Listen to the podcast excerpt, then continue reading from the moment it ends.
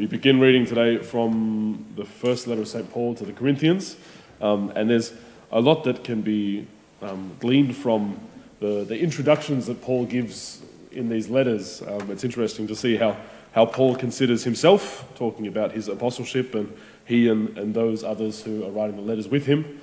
But also, we can understand something of who Paul believes us to be in the way that he addresses the churches that he writes to. Um, he says today he sends greetings to the church of God in Corinth, to the holy people of Jesus Christ, who are called to take their place among all the saints everywhere who pray to our Lord Jesus Christ. He's referring to the people that he's writing to as saints. And I don't think he's doing that because he presumes that sometime in the future that the church is going to recognize them and venerate them as saints as we do Saint so and so and Saint so and so. But he says that because everybody in the church is a saint. And that's, that's just how he considers the people of God. And, and we ought to consider ourselves saints in the sense that he's using it here. Now, there's, there is a bit of a difference between this use of the idea of saint and you know, Saint Joseph and Saint Bartholomew, who we celebrated yesterday, and Saint whoever else, you can list them all off. Um, the, the canonized saints, but really that's, that's just a, a definite version of kind of who we are now. One, if, if we can partake fully of the sainthood that we have now, then we'll be in heaven with all those saints. And maybe, I don't know if we'll actually be canonized and get a, get a preface before our names like Saint so and so. But what Paul is pointing to is that we are holy. That's all that all saint means. Um, he says he also refers to them as the holy people of Jesus Christ. We are holy in Jesus, and that's what it means to belong to the church. That we have placed our lives in Christ, um, and we take on Jesus' holiness in that. And that's another good thing for us to recall that the, the saints who we, who we venerate are not considered saints because of the great deeds that they've done. Perhaps that's why they got the renown that they did, but really they're only holy because of Jesus and his holiness. And really, any great deeds that they were able to do, or any great wisdom that they were able to share, or things that happened in their lives, only flowed out of Jesus' holiness at work in them. So each one of us has been baptized, and therefore we've, we've kind of cast aside our own self that's weak and broken and does silly things and um, doesn't live up to God's standards that He would want us to live by. But because we've died to that old self in baptism, we have the holiness of Christ ourselves.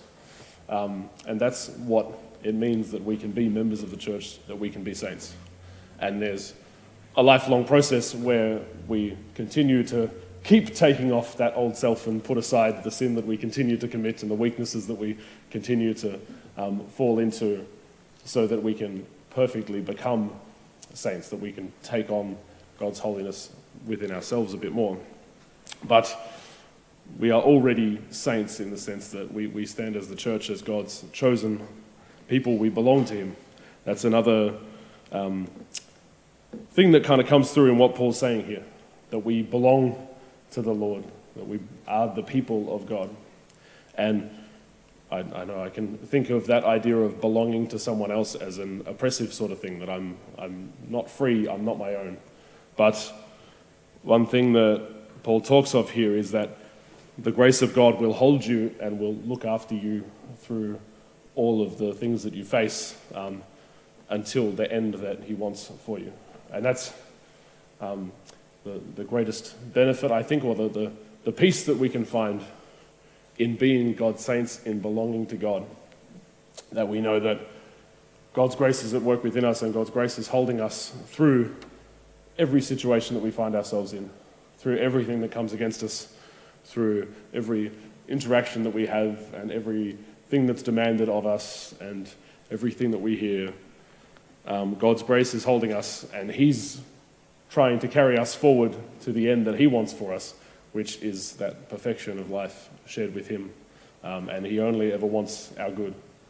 So rather than thinking that our belonging to God is an oppressive sort of, we're his slaves, we're not free, we're not our own, um, as an invitation to find peace in that because God is caring for us.